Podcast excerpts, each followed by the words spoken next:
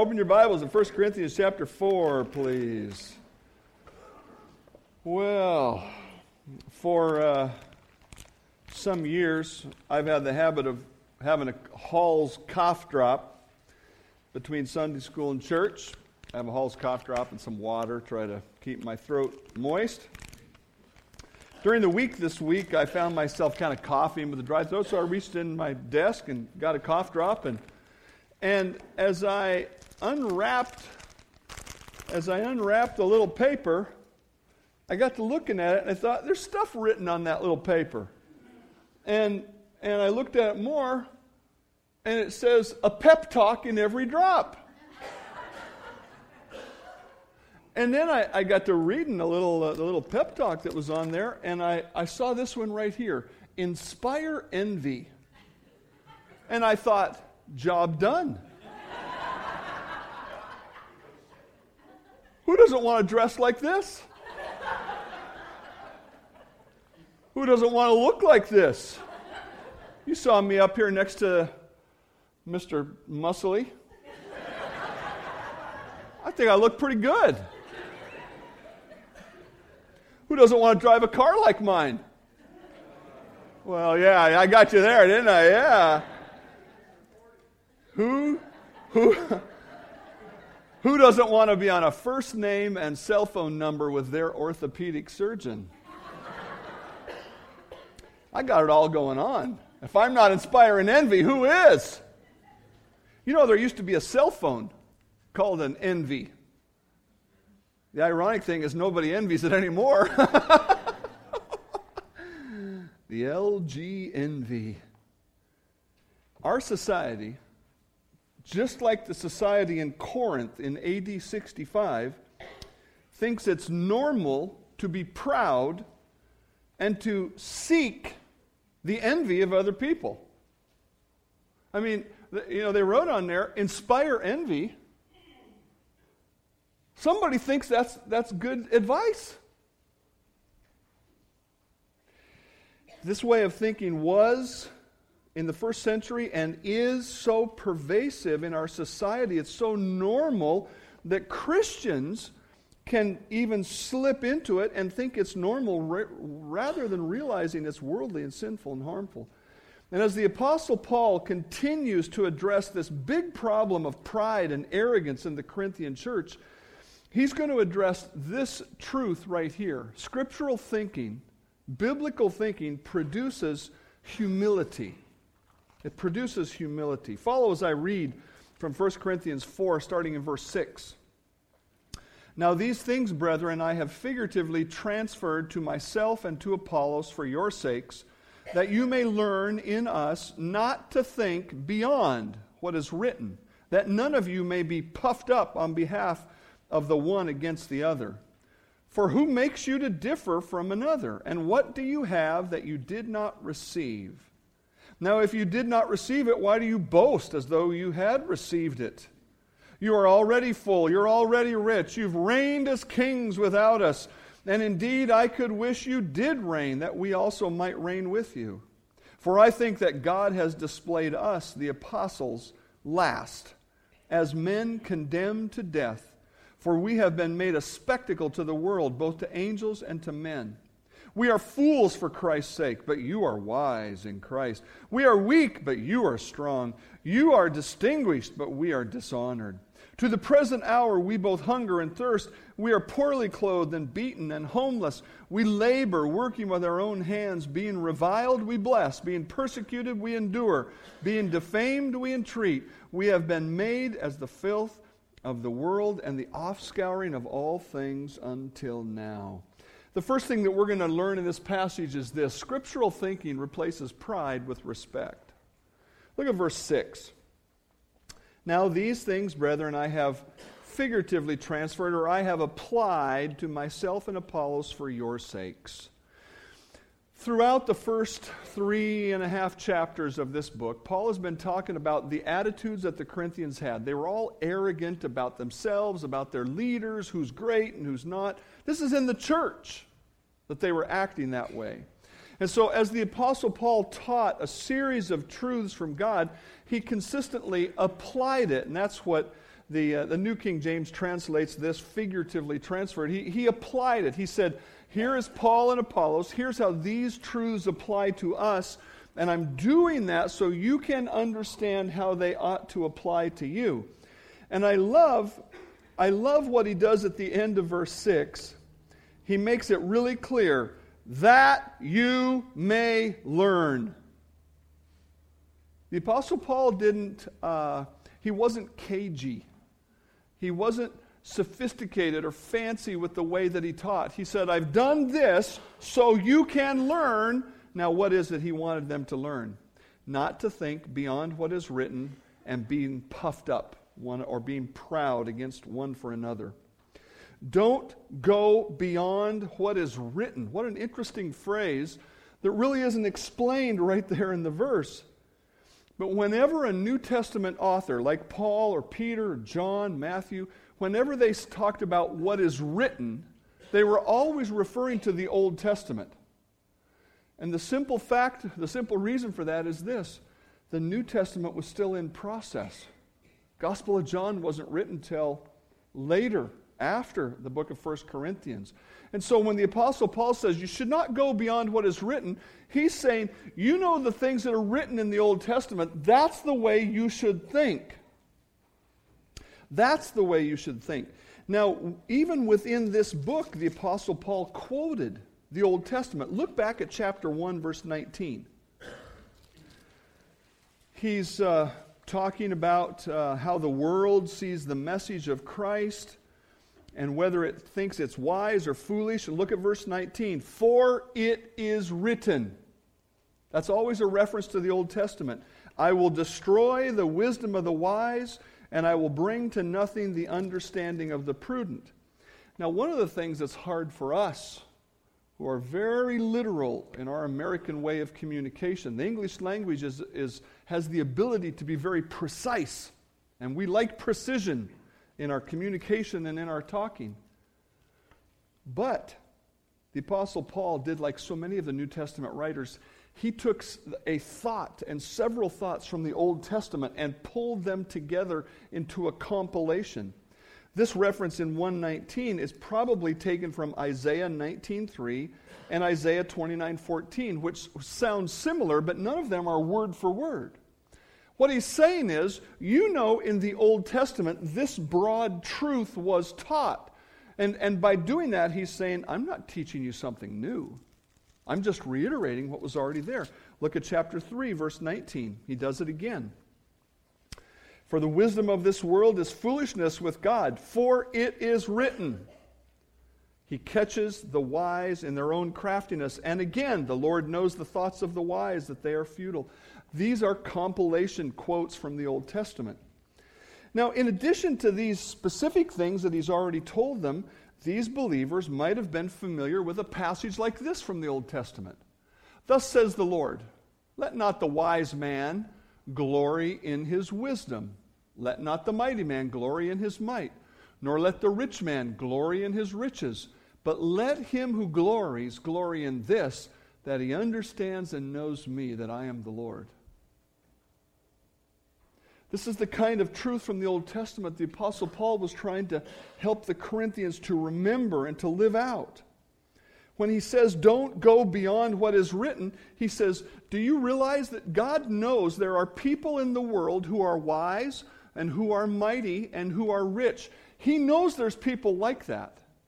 But he says what those people should do is they should glory in God. They should say, you know, I'm I'm fabulously wealthy. I'm I'm I'm on the Forbes list of five hundred top wealthy men or women in the world. But you know what really matters to me?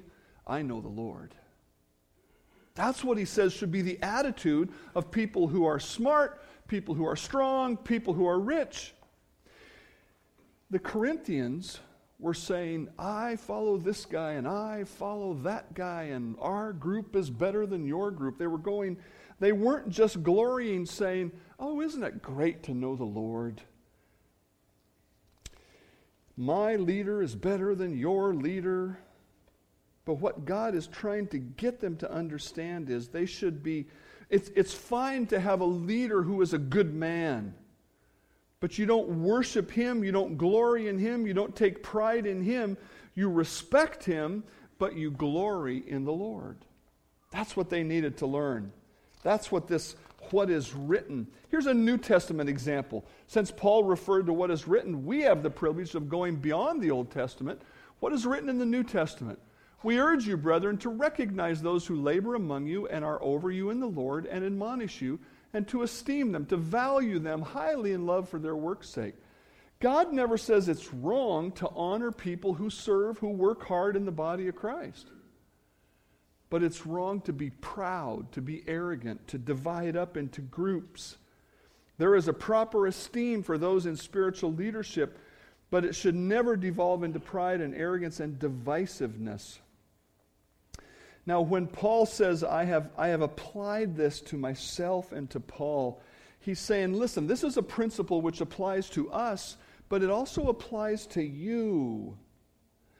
In, in Romans sixteen, the Apostle Paul, excuse me, in Romans sixteen, the Apostle Paul takes time to recognize over twenty-five individuals. twenty-five people who were serving the Lord in that day got a personal mention from the Apostle Paul. There's nothing wrong with, with valuing people, with appreciating people, with expressing that. But the praise has to go to God. And that applies doubly when it's you about yourself. Have you served the Lord? Great. Are you worried about how much praise you're going to get for serving the Lord? Not great. We have to take joy in the Lord. We have to, to love him and glory in him. Scriptural thinking replaces pride with respect. We can respect those who serve the Lord, but we don't become proud about them. Number two, scriptural thinking replaces arrogance with thankfulness. Look at verse seven. Who makes you to differ from another? Really, he's saying what makes you unique. What do you have that you did not receive? Now, if you did not receive it, why do you boast? These three questions he asks, one, two, three in a row. What makes you unique? What is the source of your abilities? And why are you bragging? And they, they all stack up one on top of the other. The first one is this. What makes you unique? Neither Paul nor God, God the real author of Scripture, Paul the human author, denies that people in the body of Christ are unique. We have invited Jim to come speak to us because he is a unique individual. But so are you. We're all unique individuals. God never denies that.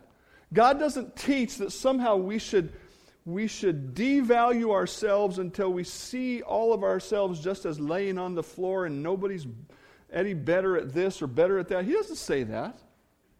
But what he does say is, how do you think about your own uniqueness? How do you think about your own uniqueness? Um, Paul and Peter and Apollos here, they were unique individuals. But the question he asks is, what makes you different? Literally, he says, who? Who makes you different? That's an interesting question. See, we could look at our lives and say, why am I different from this guy? And we might come up with the question, or the answer, well, I'm different from this guy because I did this, and I did this, and I did this. But if we ask the question, who? Who made you unique? I think we come up with this answer. Every good and perfect gift, every good gift and perfect gift is from above and comes down from the Father of lights. Your uniquenesses come from God. Now, and... And by the way, Jim, this is part of what happens when I bring somebody to speak. They get to be the part of my sermon illustration. So, you know, it's happened to others. And uh, you're not unique that way. He stood right here and said, I could go through SEAL training. Not. There's a joke. Less than twenty percent who try make it. There is something unique. And and from what I've heard and read and seen, it is about mind over matter. You put the pain away, wh- whatever it is, I, I don't know, all of those things. So if we ask the question, who? made him that way? It's God. You know why? Let me ask some other questions. Who created the human mind? Who created the human will? Who determined what family we are born in? Who caused us to have a certain education? The fact that we live in America, who put us here? Do you see a theme here? Who orchestrated the events that led to your job, your marriage, your education, your position in society? Who did that? God did that. It's a who question, not a what question. Who makes you unique? God makes you unique. And those are just what I would call human things. You know, your physical makeup, your, your mental makeup, some of that. But look what he says here. Who makes you unique? And then he says, what do you have that you did not receive? Let me put the question this way. What is the source of your abilities? And I think he's talking to these Corinthians, these Christians, about their spiritual abilities. For I say through the grace that's given to me to everyone among you, don't think of yourself more highly than you ought. God never commends self-meanness. He doesn't commend us to tear ourselves down. But he says, be careful how you think about yourself. You should think about yourself soberly or with good sound judgment as God has given you a measure of faith. And he goes on to talk about spiritual gifts. Spiritual gifts are an ability from God to serve God. My ability to speak God's word to you is a gift from him. I didn't aspire to do this job. I didn't even aspire to come to this church. But God called, and he made that really clear. God put me in a place to get a good education, and he's still helping me to learn how to do this. The Holy Spirit motivates and illuminates my Bible study. So who deserves the credit for that? God. Absolutely. That's why I'm praying all through this process of studying and preparing, and why I'm praying this morning, and why I'm praying while I'm sitting right over there, because it is God who does this. And we all have to have that mentality. How am I able to do anything for God? It's because God has done it in me. God has put something in me. Paul put it this way in Second Corinthians three five. Not that we're sufficient, not that we have everything we need in ourselves to think of anything as of being from ourselves, but our sufficiency is from God. You know what the liberating part of this think, this thought is? If you would really understand that it is God who works in you and through you, you could stop worrying about whether or not you're sufficient. Jim has never spoken to a church, to a bunch of men. Is that just human bravado that is going to propel him on? I don't think so. After talking to him, I know that he walks with the Lord. The Lord is going to open his mouth because I've been praying for it. And he'll do it for you. He'll do it for you. You are not sufficient in yourself, but you are sufficient in God. What a great thing. What is the source of your abilities? Number three, then he asks, so he says, if God made you who you are, made you the unique person you are, if God gave you the ability to serve him, then the, the logical third question is, why are you bragging? Why are you bragging? He's, these people were bragging about, I'm in this group and I follow that guy and so on. And, and Paul says, look, God didn't do that. You have done that yourself.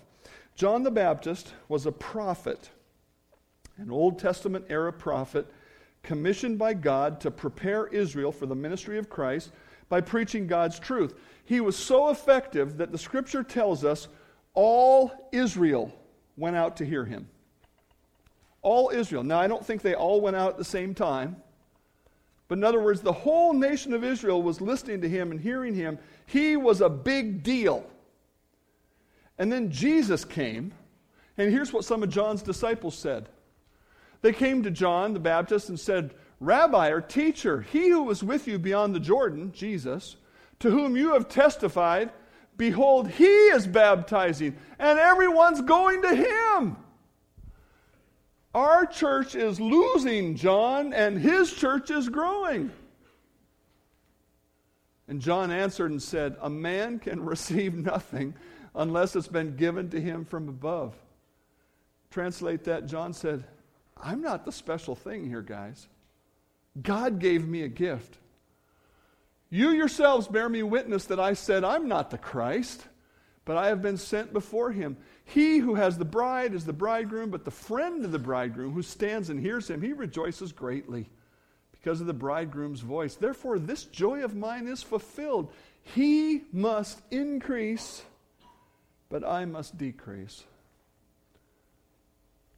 Apostle John had his personal perspective right.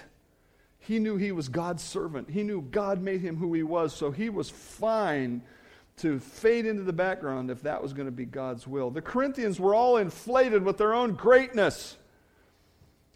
They, they, they almost give you the impression that they came up with the Christianity thing themselves. That's why next week we're going to hear the Apostle Paul say, hey, you only have one spiritual father. If it's God who makes us unique, if it's God who gives me my ability, then it should be God who gets the glory, which takes us right back to the beginning of this book. But of him you are in Christ Jesus, who became for us wisdom from God and righteousness and sanctification and redemption, that as it is written, he who glories, let him glory in the Lord. Let him glory in the Lord. That's what we need to do. The Corinthian believers needed to learn to think scripturally about themselves and their leaders.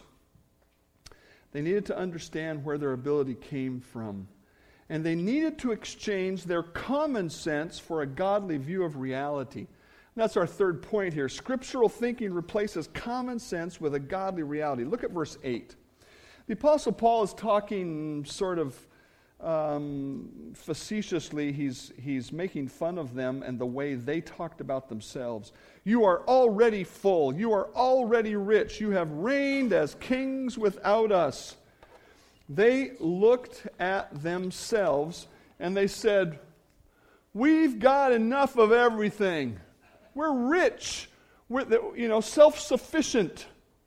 Not only that, we reign. We have so much, we'll never do anything again. The idea, it's kind of a progression here. You're full, and then you're self-sufficient, you're independent, and then you're just in control of the world. That's how somehow Paul is going over the top, but trying to help them understand their self-image. Listen how similar that sounds to this passage from Revelation three. To the angel of the church of the Laodiceans write this, these things says the Amen, the faithful and true, the beginning of the creation of God. Because you say, I am rich, I am wealthy, and I need nothing. Now, if you know your Bible well, you know that's a scary comparison, because what comes later in the next few verses is Christ saying, you guys are messed up, and you got some repenting to do, or else there's going to be some hard discipline coming. When I, when I use the term common sense in this point, I'm drawing a, a difference between the natural way our society thinks and the way that godly people should think. Because it appears that the Corinthians were enjoying good times, food on the table, church was growing, and all, later in this book we're going to see that all kinds of miraculous spiritual things were happening, and it would almost seem that they said this, you can't argue with success. Can't argue with success. Look at how rich we are. Look at how fat and full and everything. And you're going to come in here and tell us we've got a spiritual problem? And the Apostle Paul says, I absolutely am.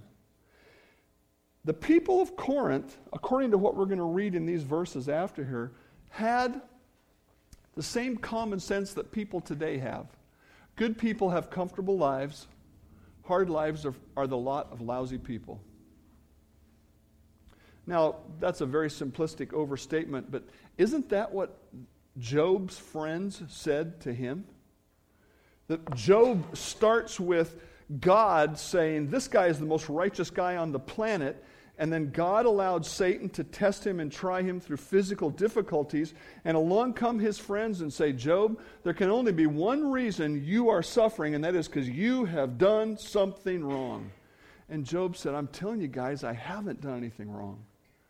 Job didn't know what was going on, but he knew he had been a righteous man. The Corinthians looked at their life and said, well, obviously we are spiritual people. We've got it going on. Look at all the stuff we have and, and all of our success. And then look at the apostles. Look at the contrast that, that the apostle, Paul says, you folks see yourselves this way. Look at us, condemned to death, a spectacle, fools, weak, dishonored, hungry and thirsty, poorly clothed, beaten, homeless, laboring, reviled, defamed, considered to be sewage. These first two phrases, condemned to death and spectacle, if you look at your text, the Apostle Paul says, I believe that God has put us last. Verse nine, he has displayed us as apostles last, as men condemned to death. He's drawing from an imagery that we don't have in our common life. It's from warfare.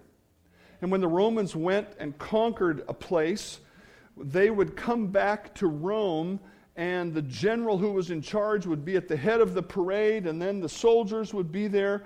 And at the end of the parade would be a bunch of people they had conquered. Those people are going to become slaves. And at the end of that would be people condemned to death, which might be the king of that other country or some other folks like that. And the Apostle Paul says, I think God has put us apostles at the end of the parade as those who are condemned to death. Those people would end up in the Roman uh, amphitheater with the wild beasts and so on for the sport of the spectators. And the Apostle Paul says, I think God has made us apostles like that. We're like people condemned to death. We're like people. And, and he wasn't saying that God had condemned them to death. He's saying that God has put us in a place where other people, they see us in all of these ways. And the Apostle Paul experienced all of this. I, I summarized the last two phrases as considered to be sewage. He says, the, the actual words are, verse thirteen, filth of the world and off-scouring. And the literal rendering would be something like the stuff that you scrape off your dishes after you're done eating. And in my parlance, that's sewage because it goes in the sewer. You're the off-scouring. He said, that's how people see us. The Apostle Paul lived his life like this, and the Corinthians looked at him and said, you ain't much. And why was that? They looked at themselves and said, we're something. But the Apostle Paul, the man who led us to the Lord, the Apostle Paul, he's nothing, because look at the condition of his life. They just didn't get it. The Corinthians failed to remember this teaching if it had been shared with them, or they hadn't learned the teaching yet from Jesus himself when he said, if the world hates you, you know it hated me before it hated you. If you were the, if you were of the world, in other words, if you were a worldly person, the world would love its own. Yet because you're not of the world, but because I chose you out of the world, therefore the world hates you. Remember the word that I said to you, a servant is not greater than his master. If they persecuted me, they will persecute you. If they kept my word, they will keep your word. But all these things they will do to you for my name's sake. In other words, they're going to hate you because they hated me, because they do not know him who sent me. And as if that isn't enough, Jesus made another stronger statement. These things I have spoken to you, that in me you, may, you will have peace, but in the world you will have tribulation. But be of good cheer, I have overcome the world. The Apostle Paul was living that scripture. And what did he get for it from the Christians? Insult. Jesus did not predict an easy life for his followers. In the realm of being manly, Christianity is not at the top of the list. And, and I think Jim's fear that somebody would look at him and say, "You're weak because you're a Christian," is a real fear. It's a, it's a real possibility, because the people of the world, many of them, our society as a whole these days, is not in love with Christ or Christianity. Maybe the reality is that, that somehow we reprove their life, and so they don't like that. I don't know. But I know whether it's the locker room or the workplace or the battlefield or wherever it is, people aren't clamoring saying, "I want to be known as a Christian." The Apostle Paul, maybe I'm going to overstate this, but the Apostle Paul appeared to be one hundred percent dedicated to the Lord. Maybe only ninety-eight, I don't know. And he just gave himself to the Lord. And, and because of that, he had difficulty. And the Corinthians, who were fat and happy, said, "Man, something, you're not living right, Paul. We are living right." Peter came to a, a point while Christ was on earth. Jesus had just made some statements that made Christianity kind of hard. He said it's hard for those who are rich to give up their trust in riches and come to faith in Christ. And Peter replied by saying this, "We have left all and followed you, therefore what shall we have?" Isn't that a great statement? Okay, we're following you, what are you going to give us? Peter was right up front. He, he spoke like we think.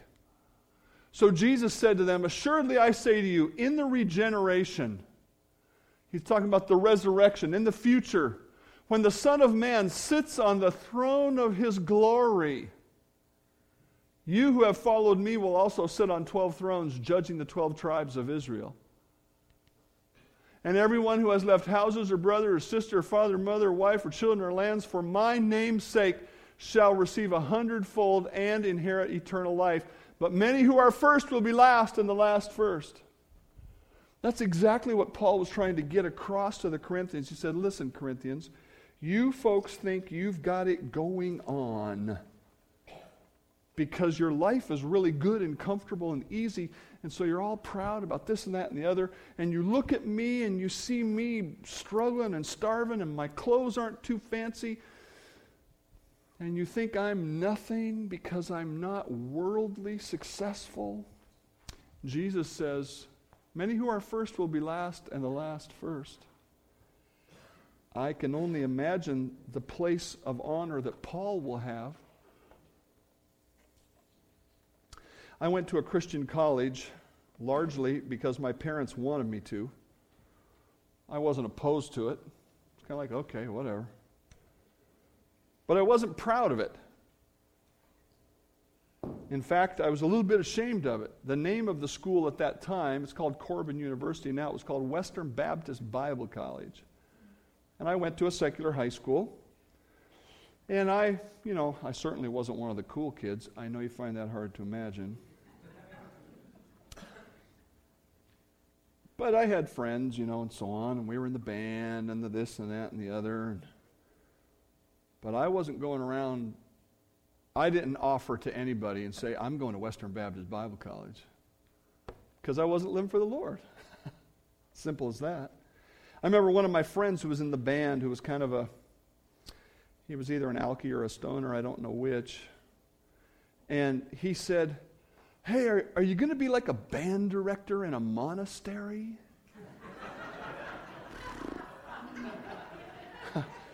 What part of Baptist don't you get here?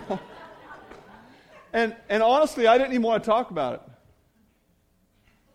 because I was not proud of it. I was ashamed. I, I would, I, if I'd have been going to the University of Washington, I'd say, "I'm going to the University of Washington." Okay, would have been the worst thing that could ever happen to me, but I would have been proud of it. I was ashamed because I wasn't living for the Lord. I cared more about the esteem of my classmates than the esteem of the Lord. I did not want to be a loser like Paul. Isn't that a funny phrase? A loser like Paul. I can only hope to be a loser like Paul when I grow up. Heavenly Father, this world is not our home and it's not our friend. And even sometimes in the Christian church, values get upside down. Oh Lord, help us. Help us glory in you. Help us be willing to be counted with you and with Paul and with all of those who truly name your name.